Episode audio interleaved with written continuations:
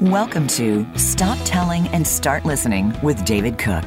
If you're frustrated with the way we are speaking or not speaking to each other, if you find yourself easily at odds in your conversations with people, this may be just the show for you. Listen in as David and his guests will help you elevate your communication skills and navigate the tensions present in many conversations today. Now, here is David Cook. Hey, greetings. Happy Monday, everybody. Welcome to another episode of Stop Telling and Start Listening. I'm David Cook, your host. Actually, I should say co-host because Sharon has been on so much. She's just part of the program. Good morning, Sharon. Welcome to the show today. Good morning, David. Thanks for having me again. Oh, I always love having you on. These conversations have always been really special. In fact, actually, we had a great conversation that was of nobody's business before the show started. So we've already warmed up. We're all fired up and ready to go with today's topic. Happy Monday to everybody. I hope you guys got a good start to your week or are doing well wherever you are listening to this podcast, whether it's down the road or live today.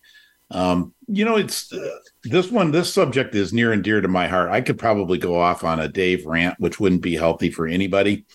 So that's why I brought my friend Sharon in here to keep me under control and actually have this be a productive conversation. But the conversation is values. And I'm just going to be honest with everybody as I try to be all the time, but I'm going to be a little bit more transparent than normal. I'm struggling with the presence of hypocrisy in our society right now. I'm really struggling with it. And I say struggling with it because, there's a fine line between what you experience and then how you judge what you're experiencing is. And so when I say I'm having trouble with hypocrisy, what I'm experiencing is people are saying things and then living things a different way, or they say something, and then 4 months later, they show up with another story, clearly in contradiction to who they said they were or what they believed or how they do things. And I'm really battling that in the public sector. And so it's been triggering. And I don't want to say that, somebody's right or wrong, but I just kind of wonder is that, when you say who you are and people look and say, okay, got it. I believe you. I trust you. And then they don't live that out. That just affects the whole relationship. It affects integrity. It affects trust. It affects all those things. And so I thought, let's have a discussion about values. Because we love to tell people what we believe, why we believe it, how it influences our choices, what we stand for, why we stand for those things, the standard that we hold ourselves and, unfortunately, we hold others to, which I think is unhealthy because we can't hold people to our values because that becomes judgmental, but we can hold people to their values when they declare what they are, and that's where I get into with them. There's a lot of people like to pick up the phone and call and say, quit bullshitting us and just tell me what the truth is. Because I'm tired of the BS. But anyway, Sharon, I don't know, now that I've ranted a little bit, where as you thought about this topic today, what were you thinking when we talked about having a conversation? Well, I think you should have total permission to rant because today's environment is so fluid and flexible, and those of us of a certain generation knew what it was, and that's not what it is. Or at least it doesn't seem to be what it was. And it's troubling and frustrating and annoying and confusing. Mm-hmm. And so this is not a topic that I just thought about last week when you told me what it was. This has been an absolute PhD level study for myself. As a matter of fact, I started writing a whatever it's going to be for government officials. And one of the chapters is similar to The Wizard of Oz, which I did find out many people don't know what The Wizard of Oz is, which is another annoying thing. But the title of the chapter is Morals and Values and Ethics. Oh, my. Oh, I love it. I love it. Morals and Values and Ethics. Oh, my. That's beautiful. Yeah. Yes. So you're planning on presenting that to the 400 and whatever it is, 38. I would love to. Yes. Yeah. But, just like the name of your podcast, Stop Talking is going to be challenging for many of them. And Start Listening I don't even know if that's possible for many of them.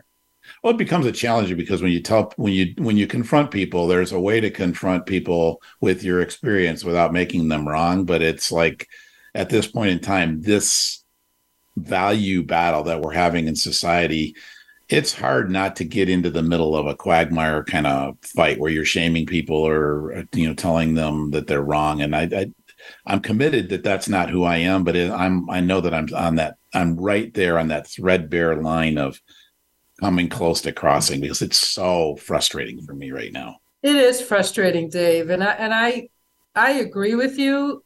Many of us are on the precipice of a lot of over the cliff behavior. And what I've come to, and this is a part I'd love to hear your opinion. I know what my values are. I know what my morals are. And I'm pretty sure what my ethics are. So I'm going to just, even though we're talking about values, I'm going to go to ethics for a real quick second, because when I grew up and in most of my adult life, things seemed balanced, even though, yes, there was a lot of prejudice. Yes, there was a lot of disconnect between one class and the other. Yeah. All of that was there. I don't mean to diminish it, but that's not pertinent to what I want to say.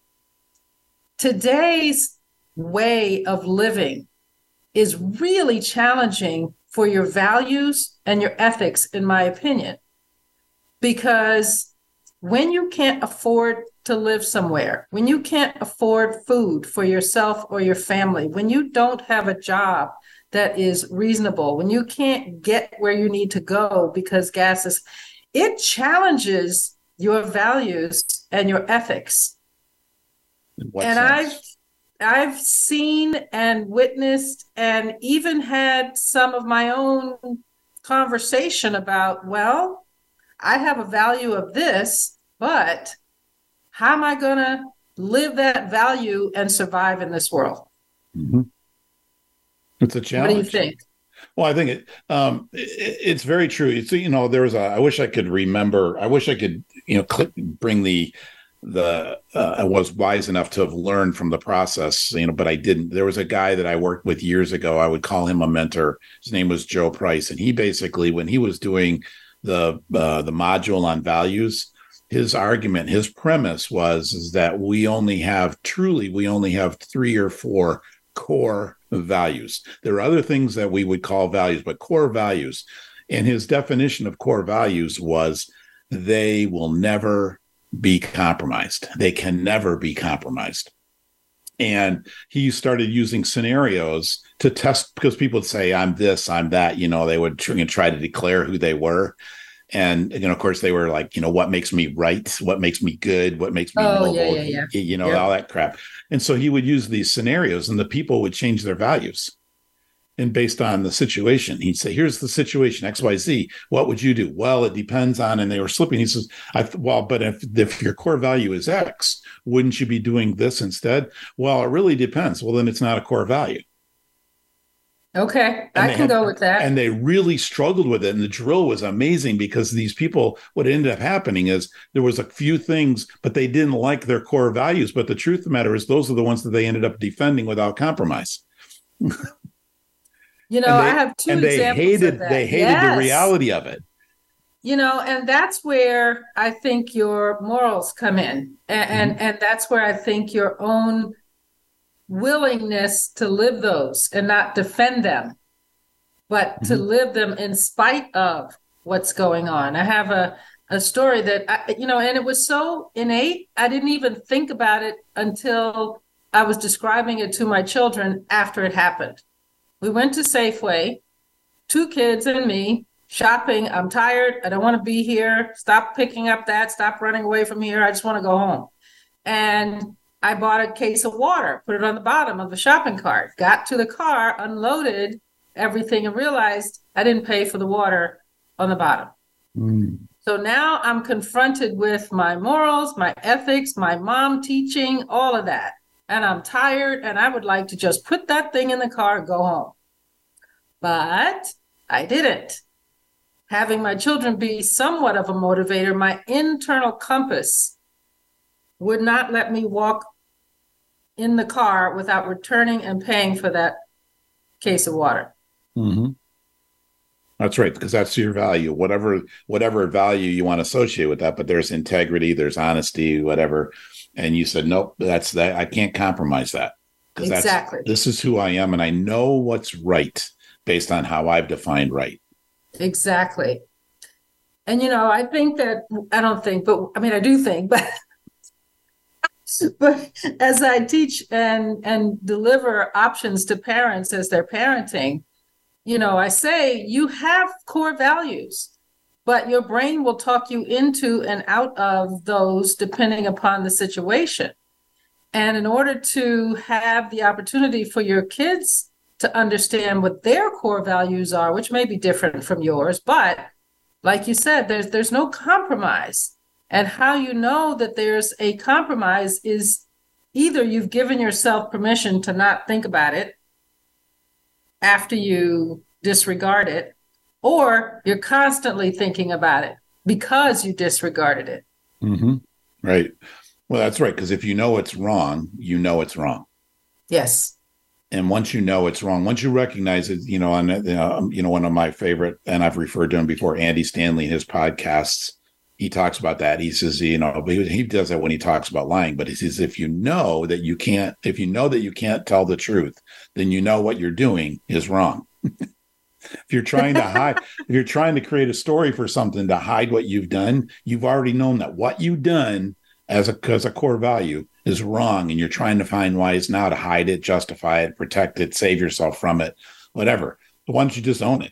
Just own it. So I have a little sideways story for that, because I agree with that 100%.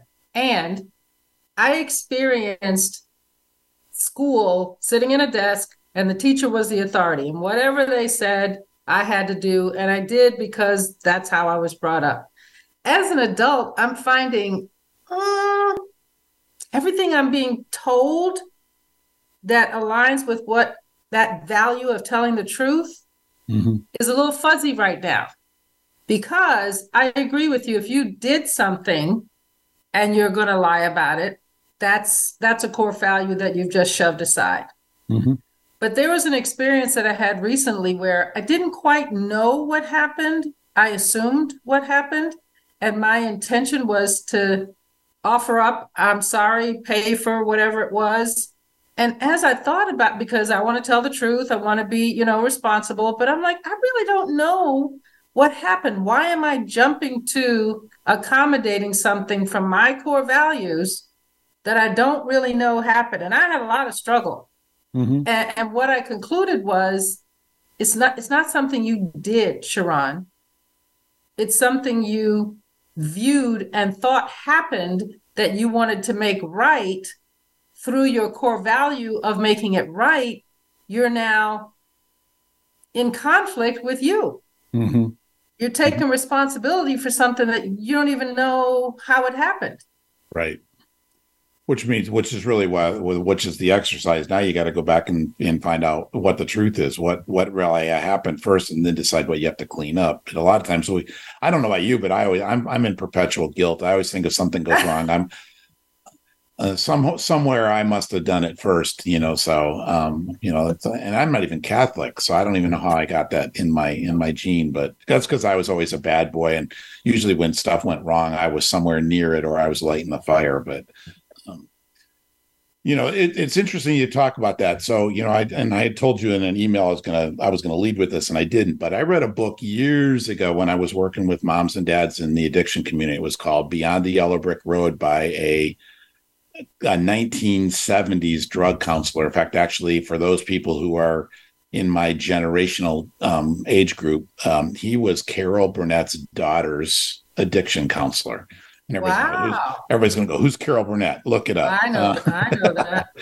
But he wrote a book, and it's I love the book. It's controversial. He was a controversial character, but he has a thing in there where he talks about kids as they get older. And he says, you know, the whole idea is, you know, start out as an infant, then you become an adolescent. And then the next, you know, which is a short period of life. And the next stage in your life is adulthood. But in adolescence, you know, for adolescents, their life is going through all sorts of change, physically, emotionally, psychologically. And you can imagine what it's like. You know, you're Your body's developing, it's evolving, your voice is changing, your boobs are popping out, you're getting zits, blah, blah, blah, blah. You know, all the stuff that's going on in your life. And you sit around and you go, oh, yeah, you know, well, you know, this is, I can't wait for this to end. What's next? And so they look out on the horizon and they say, Annette, what's next? Oh, yeah, I can't wait till I'm an adult. And then they start looking at the adults around them. And the adults are freaking miserable. And yes. The adults are telling them what the rules are. Yep, you have to be respectful to authorities, you know, and you have to follow the laws, and you have to be polite, and all that other stuff. And then they watch the parents behave, and the parents are bitching about their neighbors and talking about their boss behind their back, and they're running red lights, and they're justifying all these behaviors that are breaking the rules of the rules that they said. And what these adolescents learn at a very early stage in adolescence is, number one, being an adult sucks. And number two, adults are liars. They can't be trusted. Oh, yep. Yep. And so I'm sitting here. That's why this whole thing triggers for me is that when we're watching a society and this, you know, and if I triggered you, deal with it. You know, call me. But I look at a society where we sit there and we talk about law and order, follow the laws, you know, got to play, you know, all that other stuff. And then people are violating the law right and left, or the law is subjective, you know, don't do the crime if you can't do the time yet. There's a whole group of people that believe those laws don't apply to them, or they don't like the law, the rules, so they just ignore it. And I'm thinking, whoa, people, you can't create laws that people don't like and tell them they have to follow them when there's laws that you don't like that you completely ignore. That's just a walking contradiction. That's hypocrisy at its greatest. That reflects that your values about law and order is bullshit. Yes. And the same thing, you know, sorry if I'm calling out the religiosity people, and Sharon, I know that we have to be careful with ourselves, but I have no time, energy, or patience for people who tag themselves as Christians right now. Zero.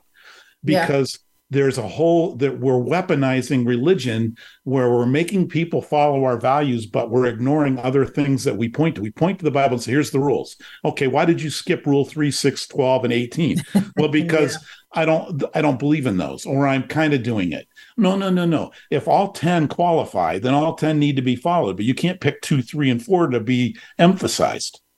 Right. That's hypocrisy. You know, so you gotta decide what you stand for. But if you decide what you stand for it. Yes.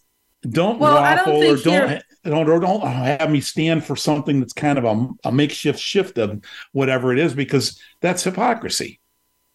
But Dave, where, as you started out with adolescents looking out to who's around them, where do you see an abundance of people standing on their values? I don't. Oh, I don't either. Corporations, not our government, not our religions, not our parents. And so we don't have a good model of what that looks like. All of our institutions are corrupt. Yes, including the ones that raise the people that are going to be the next generation. Yep. Because they haven't, and I'm in that category, for so long, I thought I was doing an outstanding job. And then once I figured out what the job really was, I had a lot that I had to choose to learn, because it was no longer about me only. It was about these 2 young people that are in my view and my care, and how do I want them to live their lives and interact right in this world. Yeah, and it's really, I really find it, Dave, because I don't particularly care for conflict. I don't like it coming at me, and I don't want to bring it to someone else. But I feel like right now we are meant to say whatever is in our spirit to say. And people can either like it or not like it, align with it or not align with it. And that is, I think, what's so troubling to me about people speaking the things I don't want to hear, or I don't agree with. But on the other hand, kudos for them, because they're showing us a part of our culture that we may not agree with, but we need to know is out there, in my opinion. And if they have permission to say what they want to say that I just can't even hold my ears enough to listen, I'm going to give myself permission to say what's in my heart. And you get to choose what you do with your ears. True. Well, but that becomes the slippery slope, right? To me, that becomes, you know, do I believe that we are empowered to speak our truth? Yes, I believe we are empowered to speak our truth. But at the same time, me from a core value is that I also believe I have a responsibility not to do, well, it's a general term, probably too broad, but not to do harm in speaking my truth. So I have to, you know, I feel like I have a responsibility to be kind, to find a way to speak my truth in kindness, speak my truth in love. Because otherwise I go, yeah, this is just me being me. And I don't know that that's necessarily, I don't think I have that license. I mean, it'd be a lot more freeing if I could just tell people, you know, hear some guy in a coffee shop saying something stupid and say, you're such a moron. Because that's how it resonates with me. I'd love to do that. But and I both know that from a human decency point of view, in my heart, I know that that's not the way to communicate with people. So it's a value system as to how to find a way to either tolerate it and look away, right? Or find a way, if I can't look away, find a way to have share a message that says, this, I'm struggling with what you're saying, and I need to figure out how to deal with it. Yes, that's a value statement for me, though. That is a value statement, and many, as I have observed, don't share that value statement, and not probably. I'm analyzing without any real awareness of what is in people's history, but most of what we become starts out from where we came, mm-hmm. and what we learned and what we were taught, and couple that with where it went off the rails at some point or where it stayed in track. And so speaking our truth with compassion and kindness and with the intention of having a relational conversation is not everybody's, not value necessarily, but skill set. Mm. Because there's so much anger, pain, disregard, guilt, whatever, blocking that, and it just blurts out. That's true. And for me, the value I have is to be able to allow people to do that. I would prefer you didn't. I will do everything I can to help whoever is in my space that's willing to not do that way, because it does, like you said, more harm than brings value to all of us in a way that I would like value brought. But this is the world we're in. It is. So I don't want to shut out everybody. I mean, I listened to someone last night, and I know I've evolved, because a month ago, I couldn't even look or listen to this conversation. And last night, I watched it. I listened. I didn't get my dander up. I didn't agree with most of it, and I was able to see a little more clear what was troubling for me. So it wasn't clouded in the presentation and the vibrato and all of that. I was able to just calm myself and actually listen to where I could hear something that was valuable, something that was authentic, something that I disagreed with, but even something that I might have agreed with.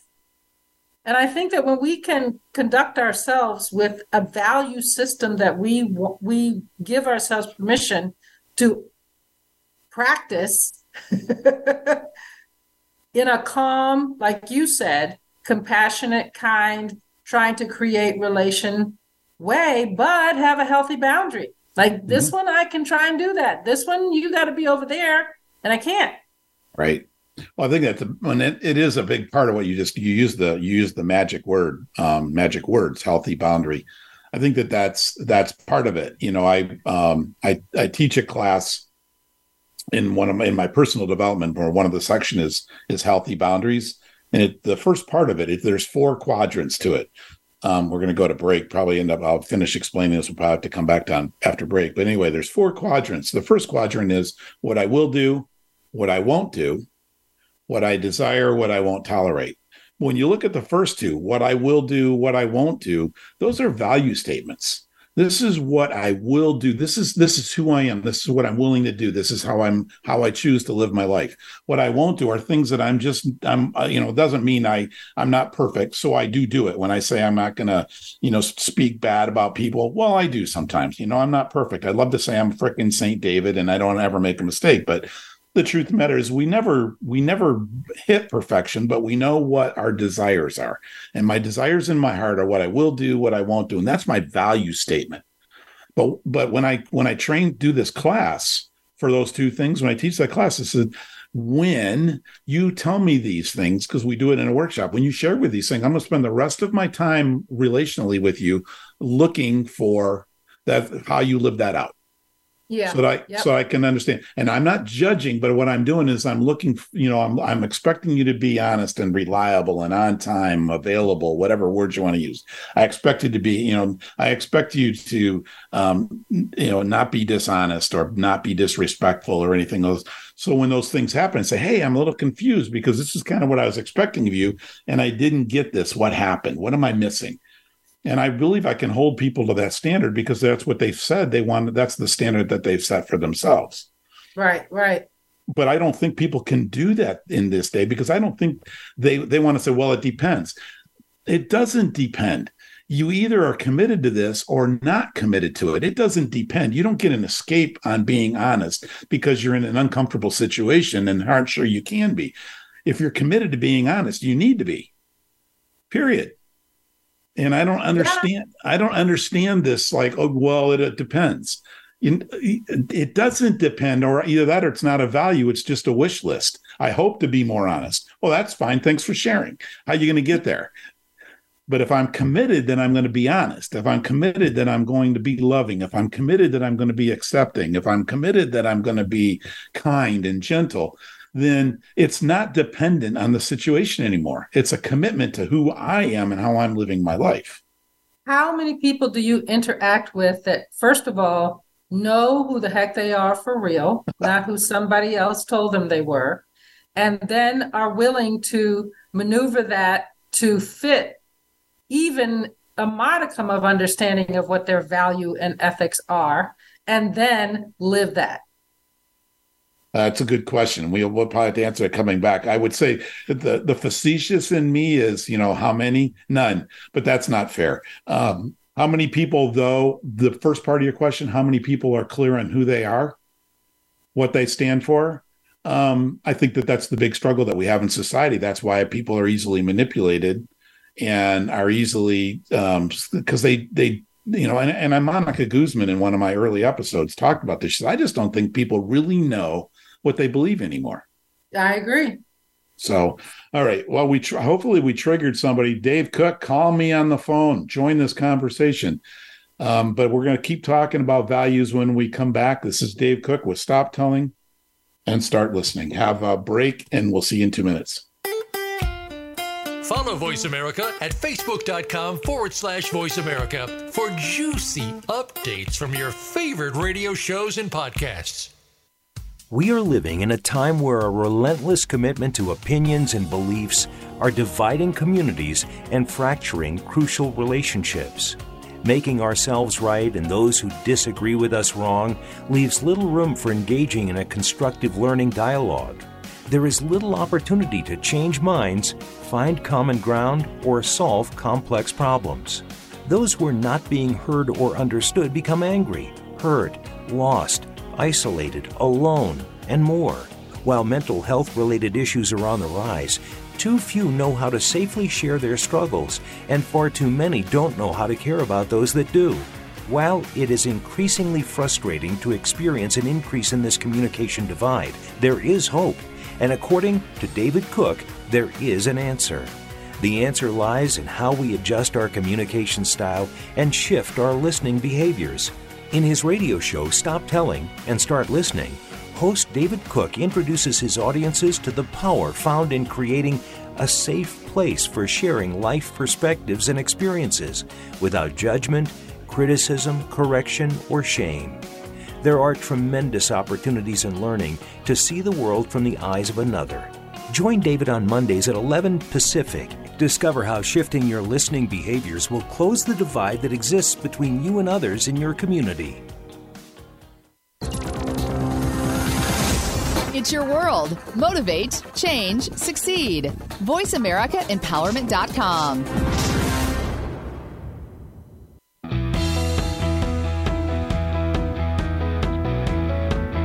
You're listening to Stop Telling and Start Listening. Have a question for David or his guests?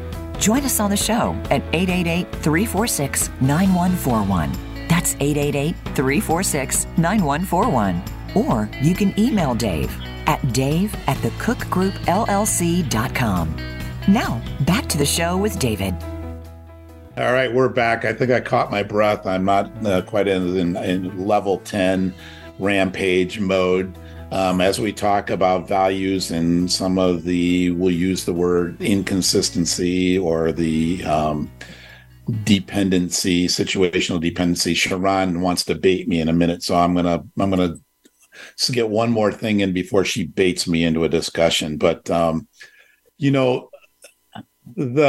whole thing is that here, I'm going to use an example. This isn't really a value system, but this is something that relates to my personality.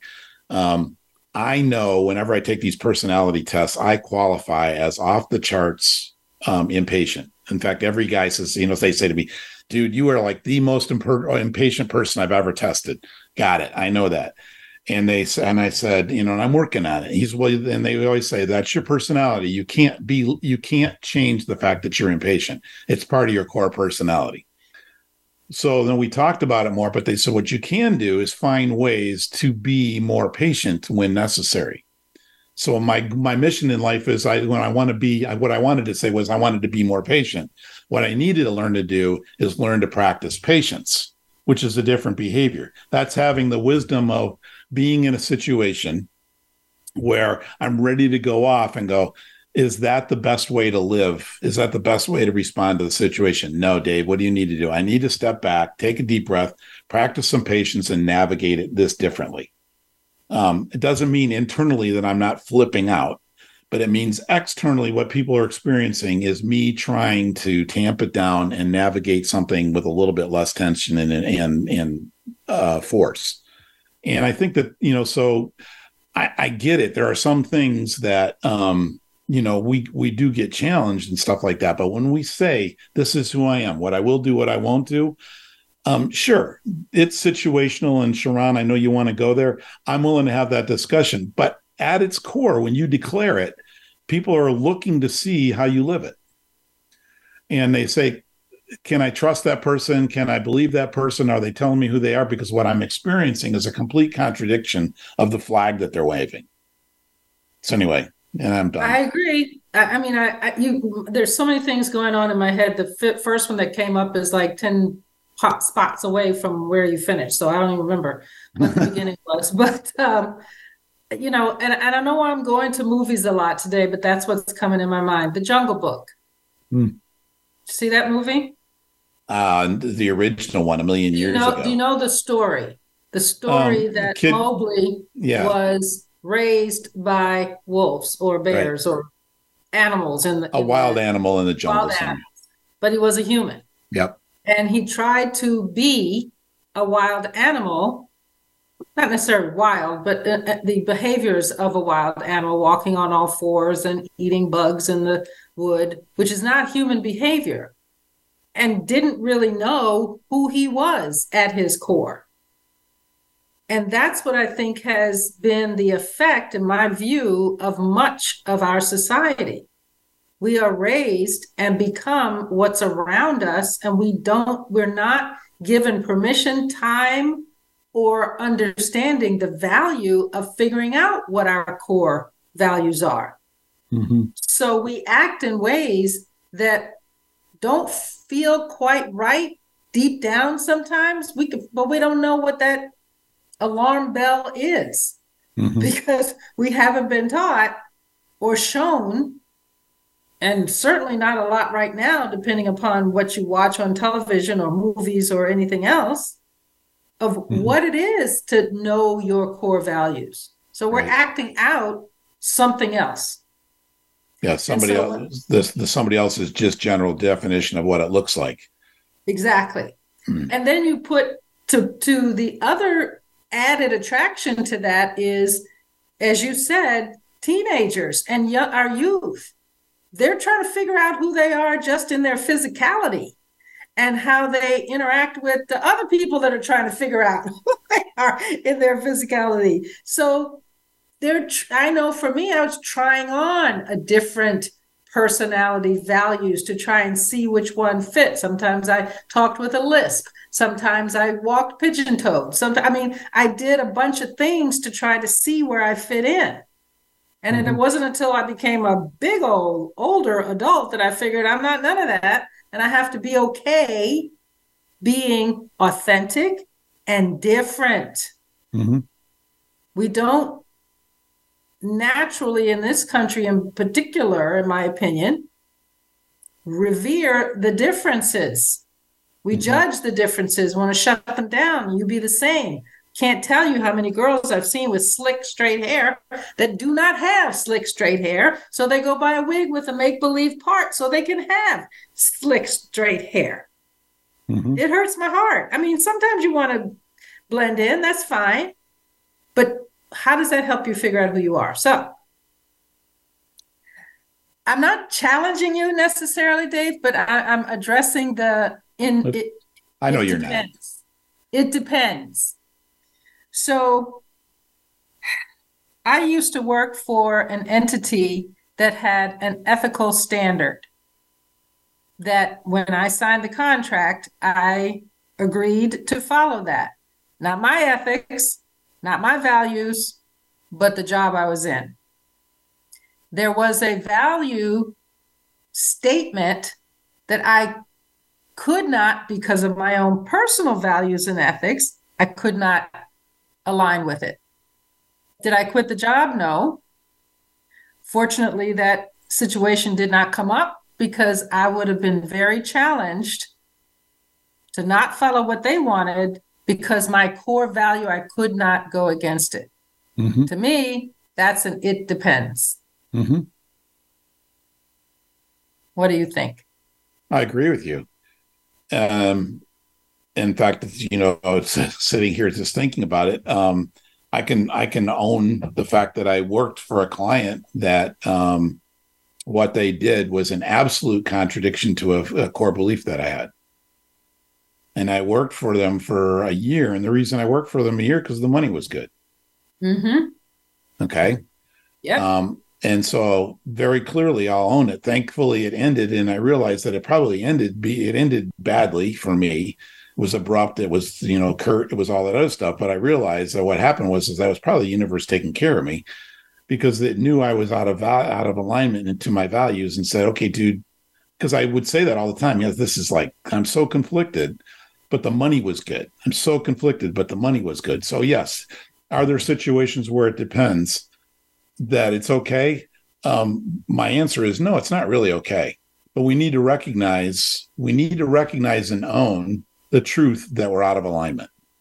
Okay, I agree with that. And, I hate to keep going back to the beginning, Vincini, but we're going back to the beginning that how many people know when they're out of step with that?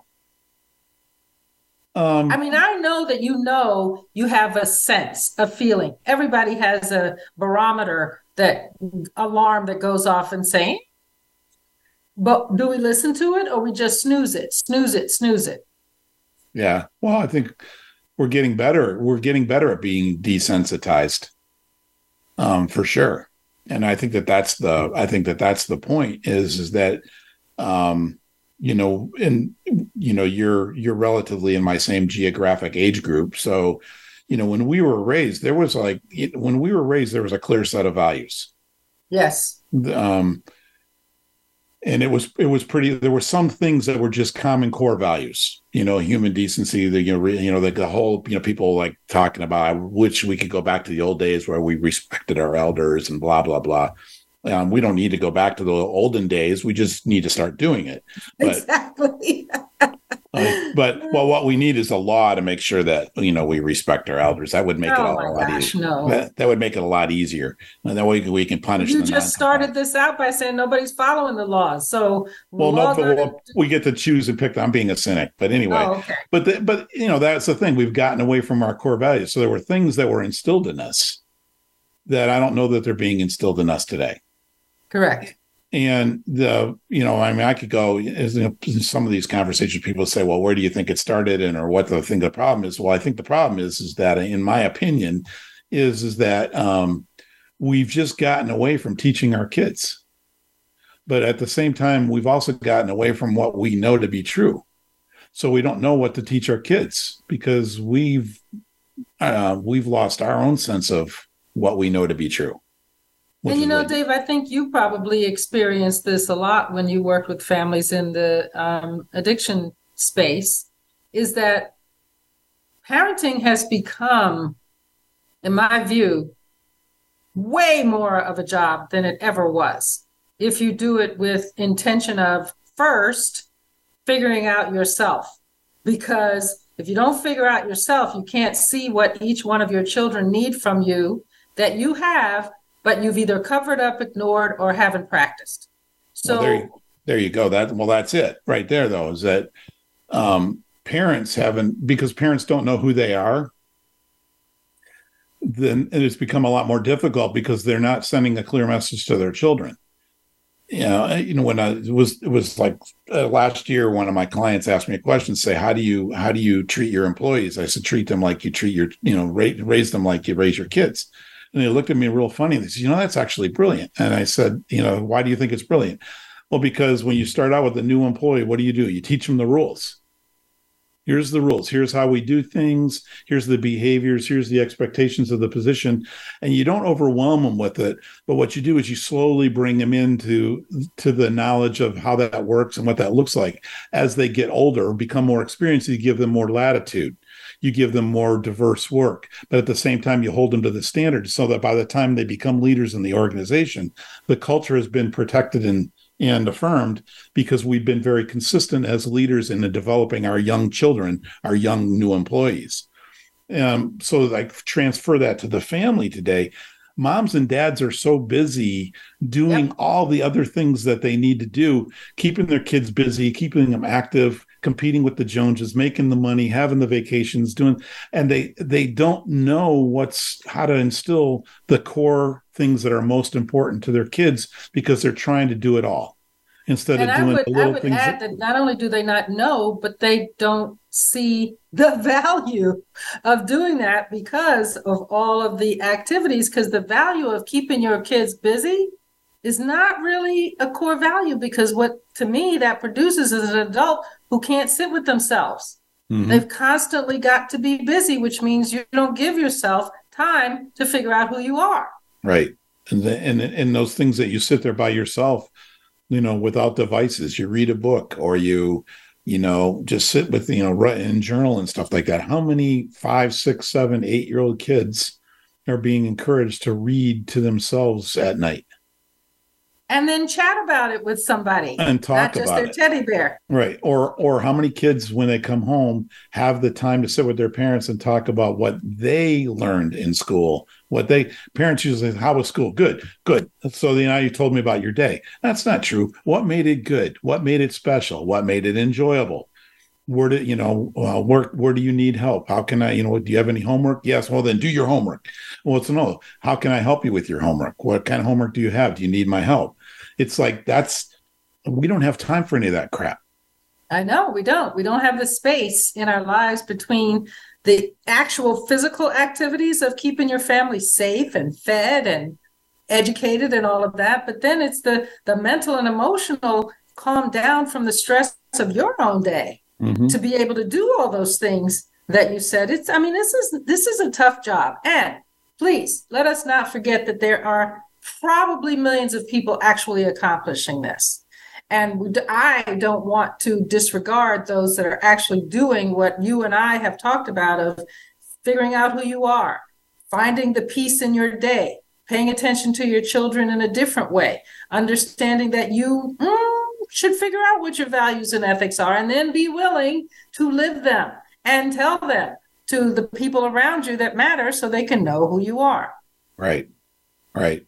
That's why when I do that exercise, you know, that working exercise of what I will do, what I won't do, what I desire, what I won't tolerate, we have to revisit that 2 or 3 times. Sure. It's because people just look at me like, huh, that's great. But, and they struggle with it. And absolutely. So I even give them some examples. And even then you can just tell they're looking at us, I don't know.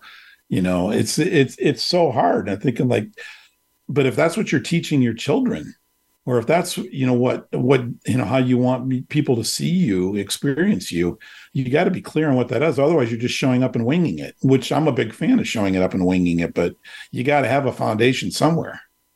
May I share 2 things with you, Dave? You don't need my permission. Go for it. I know, but I just wanted to, because I'm going to a value, my value, and you can describe it as inclusiveness or everyone matters. And I've been in too many places where they're telling the history of something, a town, a country, a family. And I know they're not talking about the full on history.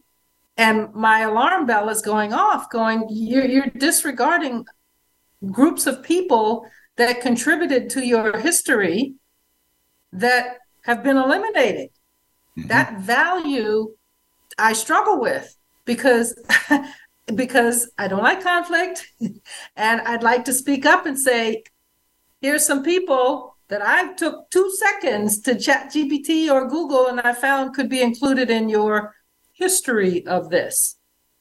So it's hard to live your values in my space sometimes, because mm-hmm. that requires me to break out of the resistance to conflict that I know is, or I assume is going to ensue when I offer an opportunity to broaden what you're doing to include people, which is one of my core values. Mm-hmm.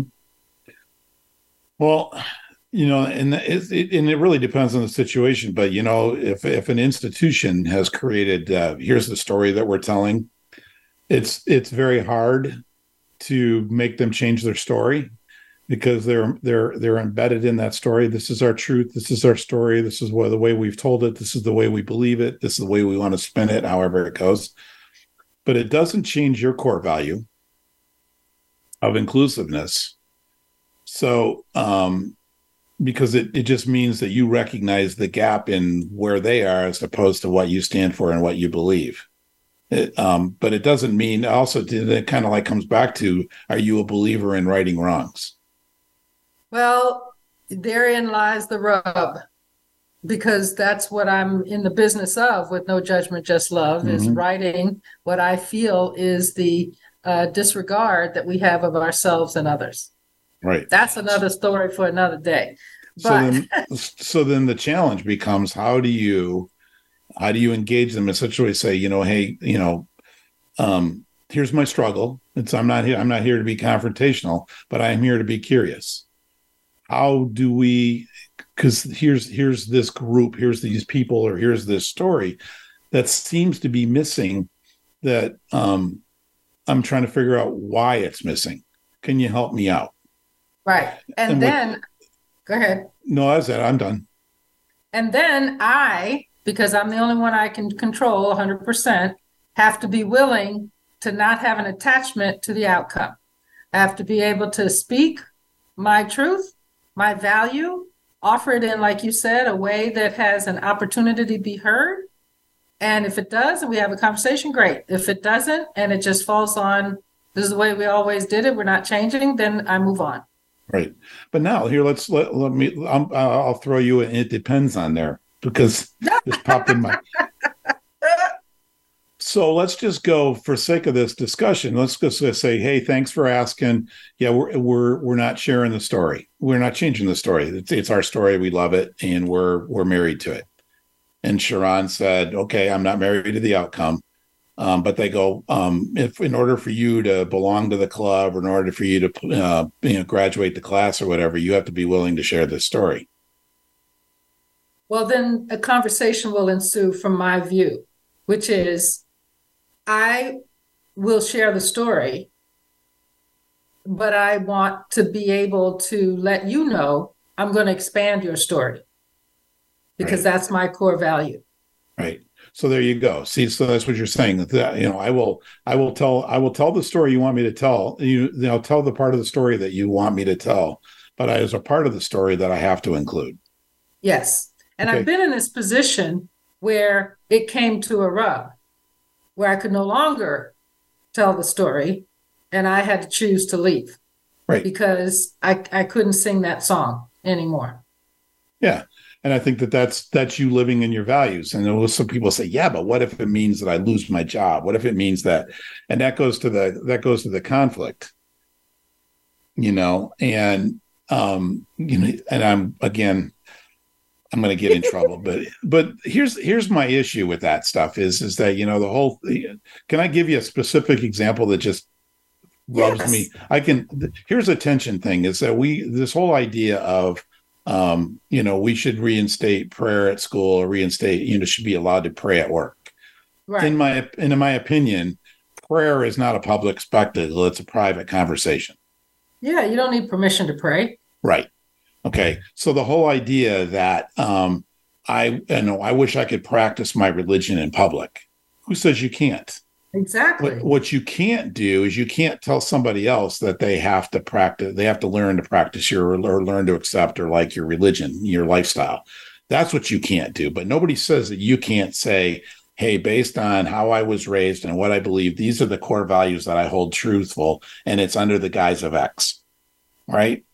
You can do that any day you want. But when you can't do it is you can't go to somebody and say, well, you know, you can't do that in front of me because I'm a Christian and you can't. Exactly. That's when it becomes confrontational. People say, whoa, you can't make me embrace your values.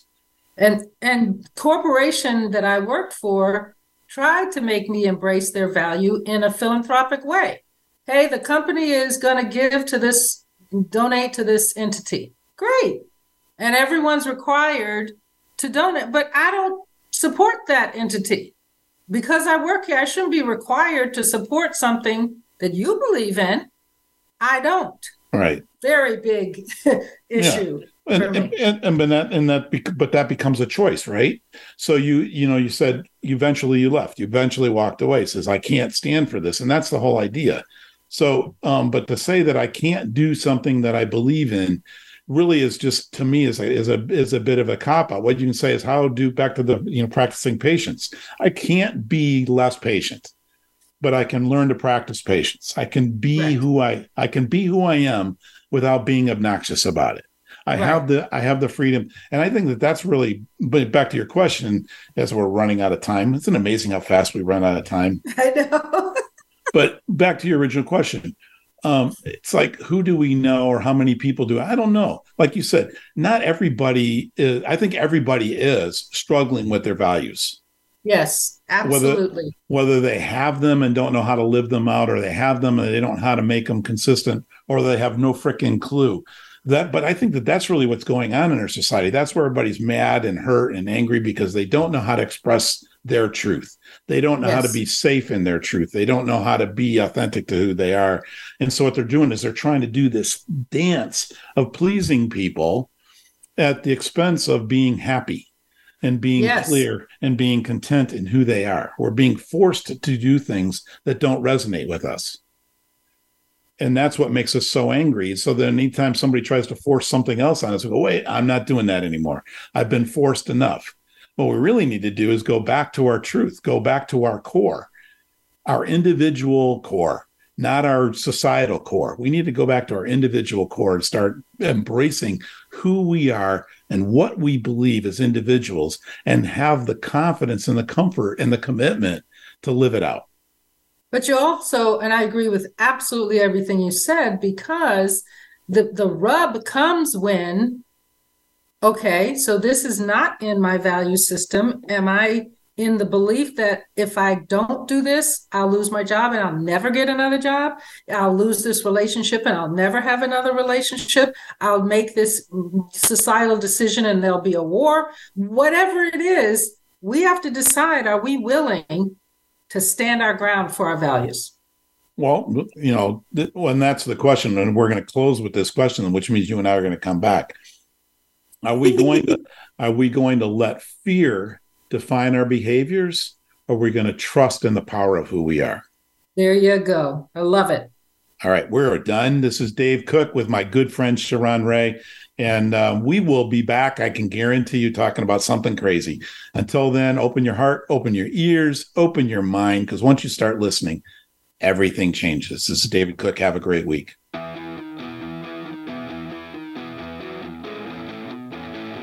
Thanks for listening to this week's episode of Stop Telling and Start Listening. We hope you've picked up on some useful ideas to help you enhance your conversational skills. Until we listen again, have a beautiful week.